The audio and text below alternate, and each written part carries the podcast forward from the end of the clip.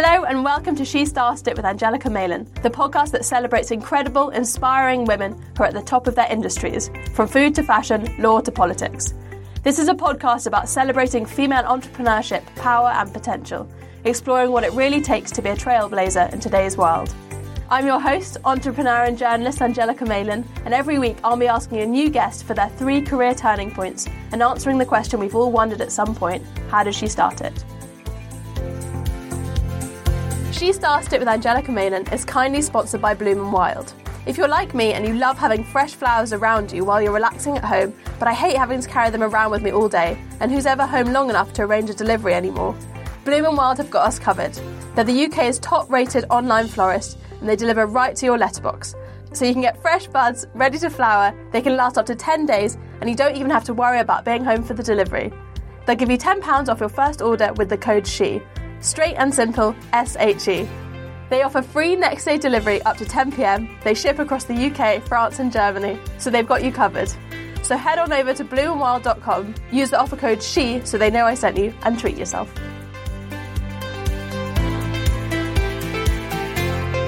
Suzi Malin studied at the Slade School of Art before embarking on a career as a portrait painter. Her many well known and eminent sitters include Zandra Rhodes, Elton John, Peter Sellers, Lord Hume, and Queen Anne Marie of Greece. Suzi has nine portraits in the National Portrait Gallery, but her best work is obviously making me. Because you are my mum. Exactly. I've actually wanted to do a podcast with you for a very long time, but you've never quite fitted in any of my briefs. But today you do because you're amazing and inspirational, and we can talk to you. Oh, bless you. Thank you, darling. So, Mummy, what age did you know that you wanted to be a artist, a portrait painter? Well, I knew it wasn't specifically a portrait painter, but I knew I had to create. I was about four years old, and I used to pinch all the bars of soap in our family. Um, they were blue, they were called cuticura in those days, and I used to sculpt heads on them. So whenever my mother went to the bathroom, there was there would be a, a, sort of sculpted head instead of a bar of soap. She actually kept them.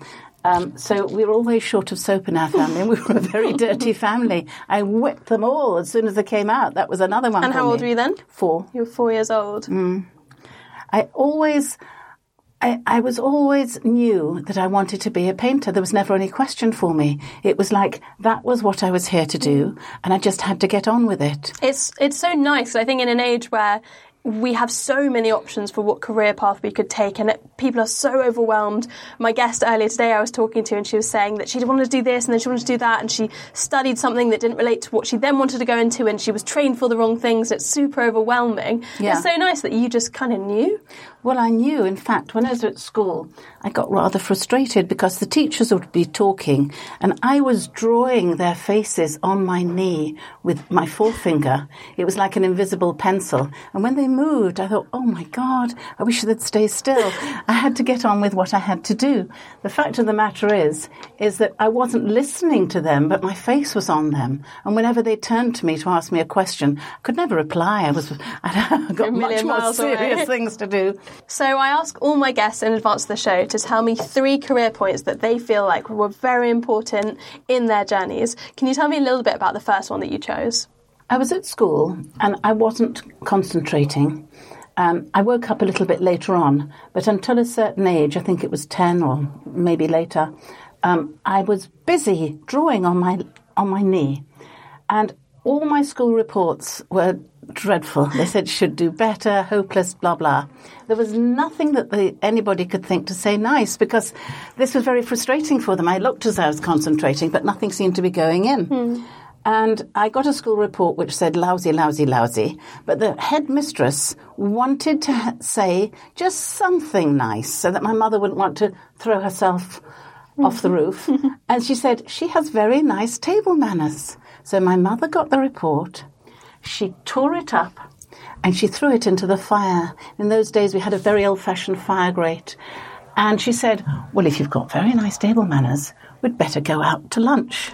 She took me out to lunch. We went, um, I was brought up in Leeds. We went to Leeds to the Milk Bar, which was great, which was served cheese, cheese on toast. And on the way back, we stopped at an art shop, and my mother bought me some pure red, which in those days was very expensive. It was six pounds, and in those days that was like a week's housekeeping. And um, some sable brushes. I was very young. I was so touched. I was so, the report was never mentioned, but as soon as I got in, of course, I started to paint, and it it it, it was so nice to have such a wonderful mother. Hmm. And I think that my great fortune in life has been to be born into the right family hmm. and to have the people around whom I love and who love me. And I think my fortune was my mother and the way she was behind me. It's amazing how crystal clear that memory is to you as well, that that small act you remember so well. Yes, I'm, I couldn't have been, I think I was five or six. Really? Yeah, yeah. But you were a dance at school. Well, I, I, I woke up later on. I was clever later on. Mm. But at this stage, I just. you were preoccupied with I painting. was. They were getting on my nerves. Would they shut up and keep still so I could draw them properly? And then you went to the Slade. Tell me, what was the Slade like? Was it easy to get in? How did that happen? It was a dream come true. It was the happiest time of my life. I adored every minute of it. On the first day, I said to Sally the cleaner, Sally, how can a human being be so happy? Hmm. I felt that to have to paint every day and to have to be with people who wanted to paint, who wanted to go to exhibitions, who wanted to talk about painting was the greatest privilege. And also, as I was walking on the, towards the Slade, I I was on the path, walking on the path. I thought Stanley Spencer walked on this hmm. earth, on this path, and I was thinking of all the artists that I admired who trod this way before. It was so exciting. As a matter of fact, my father didn't want me to paint, and I had had the flu, and I had I was supposed to go down to London to put my folio into the Slade, and he let me oversleep, and my mother rang my brother up, and said, Howard, leave the office go into town, go and get a ticket, come home, because in those days you couldn't buy them at the station, get Suzi's folio and go down to the Slade and come back all in a day. Hmm. And Howard went down and did that. When he got down there, he said, Mummy, there's thousands of them. She's not going to get in. Hmm. Mummy said, Never mind, so long as we did it. You know, she didn't want me to miss the opportunity. And thankfully, I did get in. And it, it's been a wonderful life. I think to have the joy of knowing what you want to do and to be totally fulfilled in doing it is really a gift because I can honestly say when I've been working and I've when I've had to work very hard for deadlines or commissions and things like that, it's been hard and I've had to start early, work late, but I've never done a day's work in my life. Hmm, because you enjoy it so much. Hmm. There must have been some oddballs at the Slade, though. Oh, we were all odd. We were all, every single one of us. Yeah, it was great. And then tell me about your second career turning point. So, talk to me about Iran. Well, it was just before I left the Slade, having done my postgraduate. When I was at the Slade, I did a postgraduate, and I was quite fortunate in that I painted a lot of wonderful people. That's I painted Peter Sellers when I was actually at the Slade. On the day I left the Slade, I had a phone call. And it was from a girl's father who I'd met. And he said, Hello, Iran, speaking Iran. I would like you to come and paint my family. Um, where would you like to break your journey? And the following day, I wasn't quite sure if I hadn't slept it. Uh, um, you Dreamt know, it. Dreamt it. And two days later, I was on the plane to Iran. And they, the girl in question, she was engaged to the jeweler for the Shah. So I ended up, by accident, painting the Shah's family. And this was a very good experience because if you go straight from the Slade and you're totally new to, to, to the professional world of portrait painting, it could be quite awe inspiring. Hmm. But I, my first commission was in Madame Diba's palace, which was on the outskirts of Tehran. And I arrived there, there was thick snow, and outside there were sort of guards guarding the palace. And I was standing in the snow while a man who'd brought me the car. And all of a sudden, the guards fell to the ground with their faces almost in the snow. And I thought, oh my God, I've got to do something. So I bent down and my paint box opened. All my paints fell into the snow. My hair blew off. And this woman, the, the Shah's mother in law, looked at me as if to say, oh, poor idiot. anyway, they brought me hundreds of dresses and asked me which one I wanted. When, when I actually went into the palace, it, it was quite daunting because there's a, a red carpet in the snow, and as soon as you tread on it, it, it plays the royal anthem. So I didn't know where the noise was coming from. I just went, ah! I stepped on it. Went into the uh, this main room, and I didn't have an easel, of course. I had my canvas. I had some charcoal. I had somebody who was a human easel who was holding my canvas for me, right? And behind me was a huge picture window, and there was a soldier marching up and down with a gun. In the room, there was an interpreter, a butler who was standing very erect with a gold, solid gold tray with a gold drink, which was the royal drink, which was pomegranate juice in a solid gold cup. And there was the lady's maid at the side. So there was all, all these people, but there was absolutely no noise whatsoever except the tick tock, tick tock of the clock. And as I was working, I was so nervous because this was my first experience that I, uh, the charcoal lines that I was making because I was sweating. The, the, I was obscuring the lines that I'd already drawn. It was quite daunting. Afterwards, the Madame Diba, uh, she was Farah Diba's mother, she came to me and she said, oh, throughout she kept on saying, make me slim, make me slim through the interpreter. I said, yeah, yeah, well. Afterwards she came to me and she said, I want to give the girl a little present. So she went and she got some beluga caviar and she gave me tins and tins of beluga caviar, quite fat tins. And um, I thanked her and I took them back to England. What was very interesting, which was a very, a, a, a wonderful experience for me, was that I kept the caviar because I wanted to share it with friends. Mm. So I decided I was going to have a party, but I couldn't have the party immediately because I had to get the portrait done and off back to Iran. So, but once I'd done it, I invited a whole load of people round. My living room was flooded with pals, and I said, "Come on." I'm bringing it in, and I opened the caviar, and I kept it too long. Oh, it was no. all moldy. Yeah. Oh, no. So then I went into the room and I said, anybody fancy Indian? that was you that. done. Yeah, I never wait. I can't believe they had a human easel. Human easel, yeah. His arms must have started shaking. Well, he would sort of, he had, Yeah, well, a strong, strong yeah, man. Quite strong, yeah, but strong. needs must. But I suppose that whole experience was quite a baptism of fire because once you'd done that as your first proper commission, I suppose nothing was really quite so scary. Nothing was quite so scary. And afterwards, when I'd finished the painting, I had to go and meet the Iranian ambassador here in London and talk to him. And at the back of the room, there was somebody else. Now, I'm not sure who he was, but I know the following day he jumped out of the window. He committed suicide. so the whole experience was sort of it was it was surreal. Yeah, a very yeah. surreal surreal experience. But have quite a lot of your experiences as a, as a portrait painter been quite surreal? Because I suppose you're stepping into people's lives for a day or two, and it, it can lead to that. Spot on. I always tried to, in order to get the best out of my sitters so they would feel relaxed with me and I could then get the best from them, I tried to camouflage myself in terms of clothes and to be as close looking to them so they'd feel relaxed with me. And I remember um, that my very first big commission here in England after the Shah was I went, I was commissioned to paint the Dean of Christ Church mm. in Oxford. And of course, this was a huge one because my painting was going to hang next to Graham Sutherland's and there was going to be a huge unveiling, etc., etc.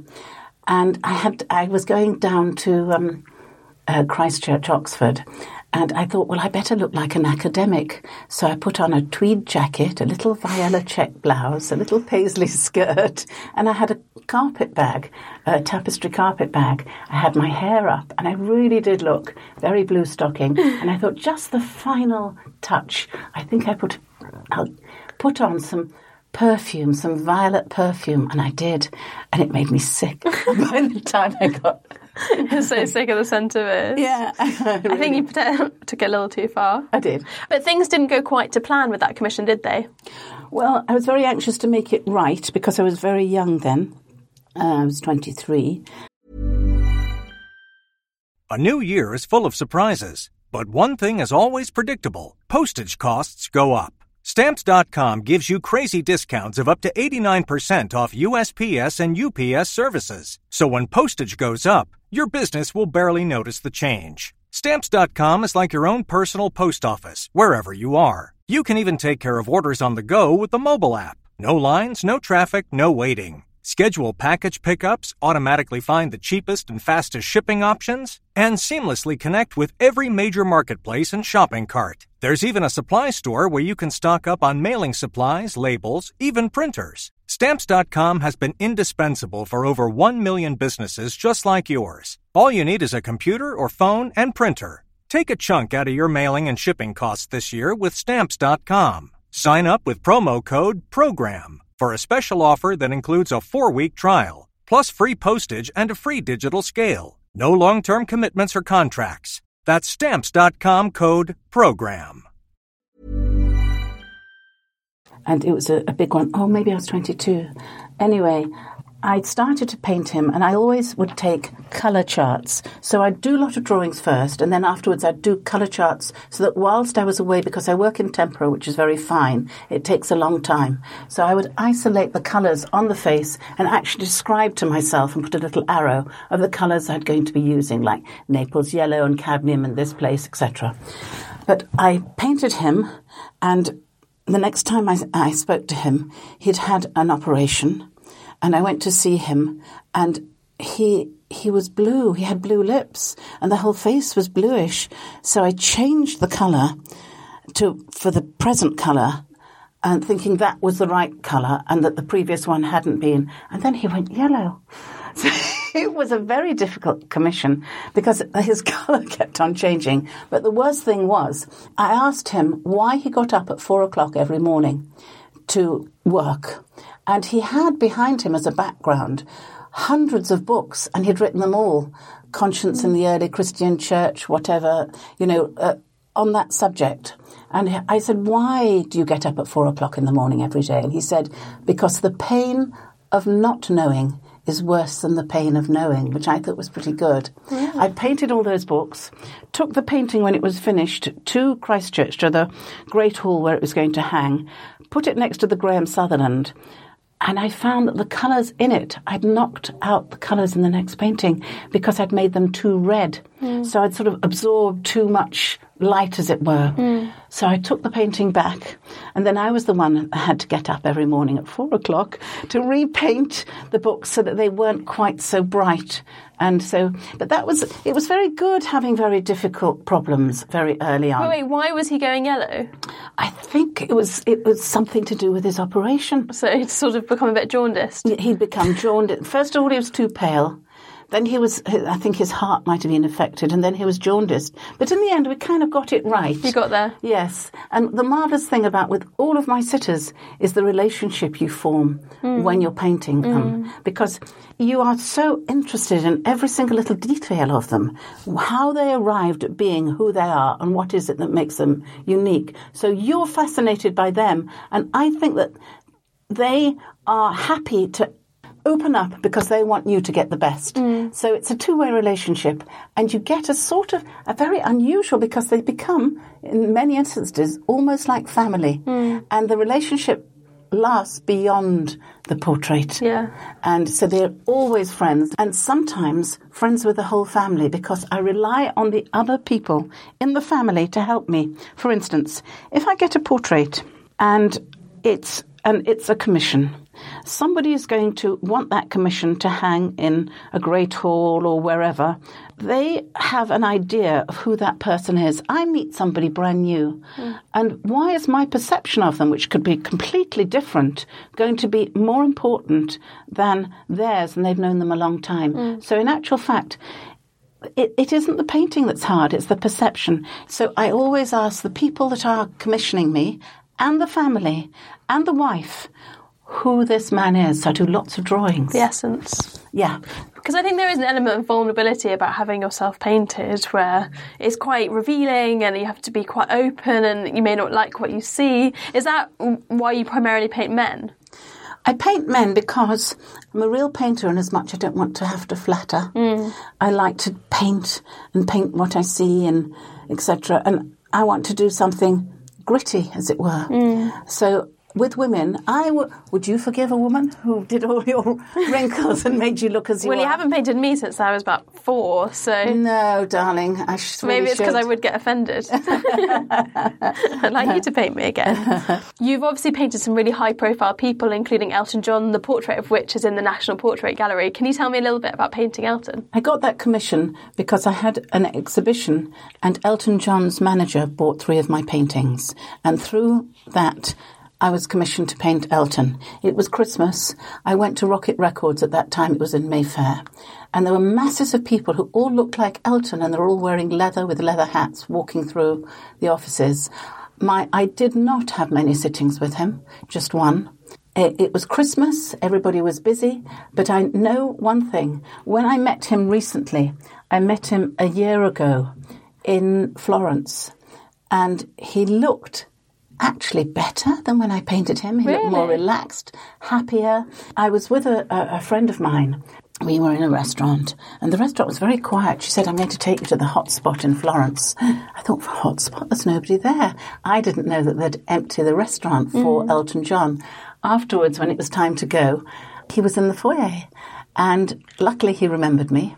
We had some photos done, but he looked marvellous, just marvellous. And I thought, he looked so much happier and more relaxed. And it actually was about 30 years since I'd first. I think that's what a very him. lucrative John Lewis advert does to you. um, and then, can you tell me about your final career turning point, which we're going to discuss, which is your book?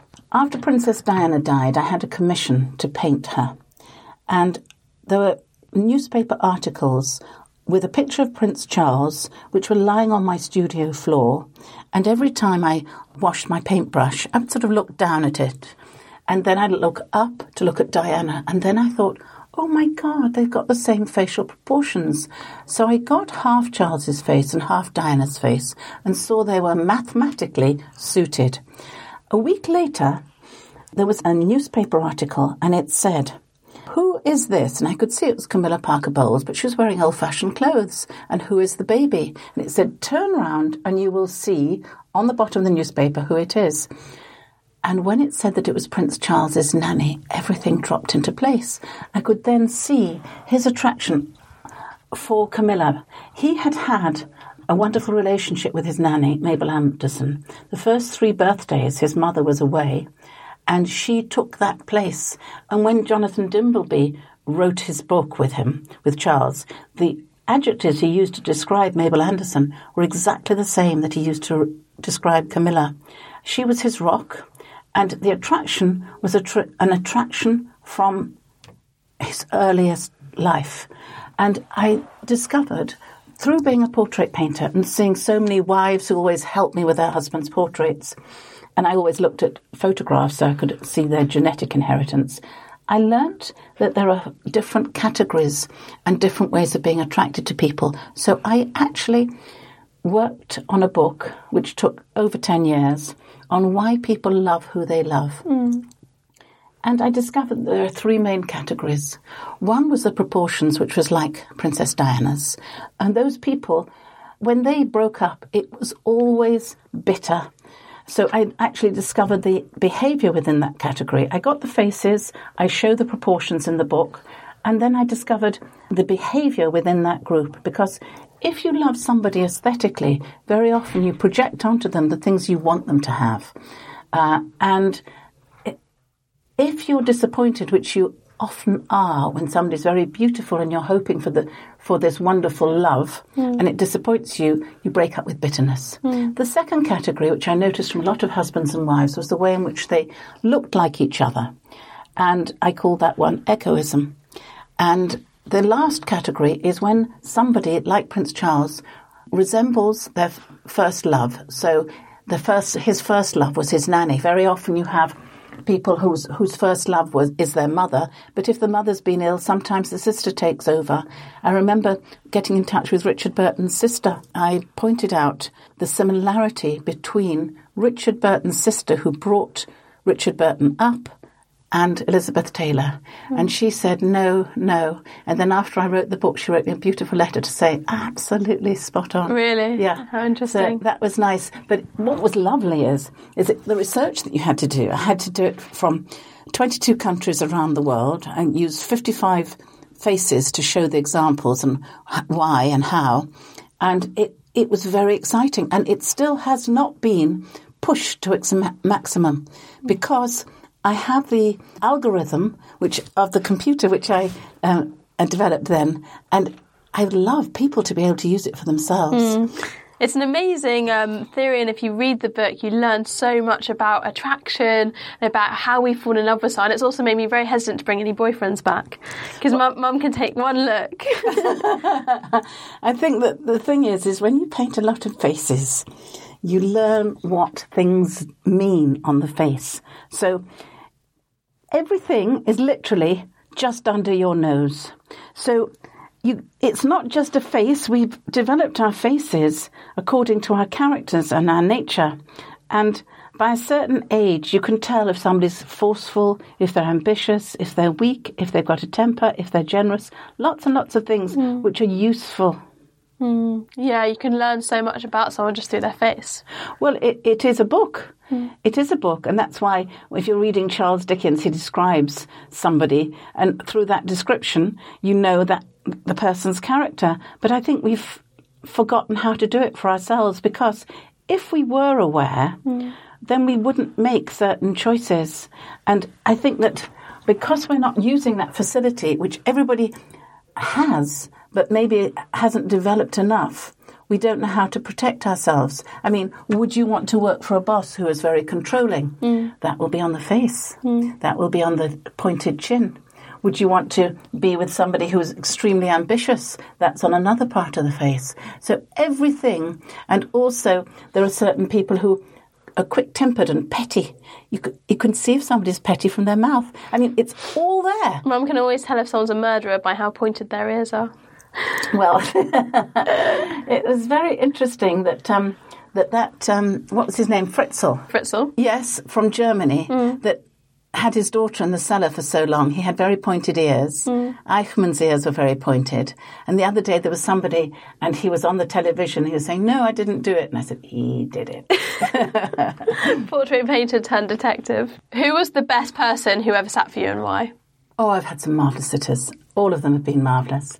And I've formed relationships with all of them. One of them, which was very curious, was I had, um, I was painting the chairman of British American Tobacco, and he had the head of Max Factor, who was talking to him. And I often would sit in on these kind of things so you could actually draw people when they were relaxed and rather than when they were posing.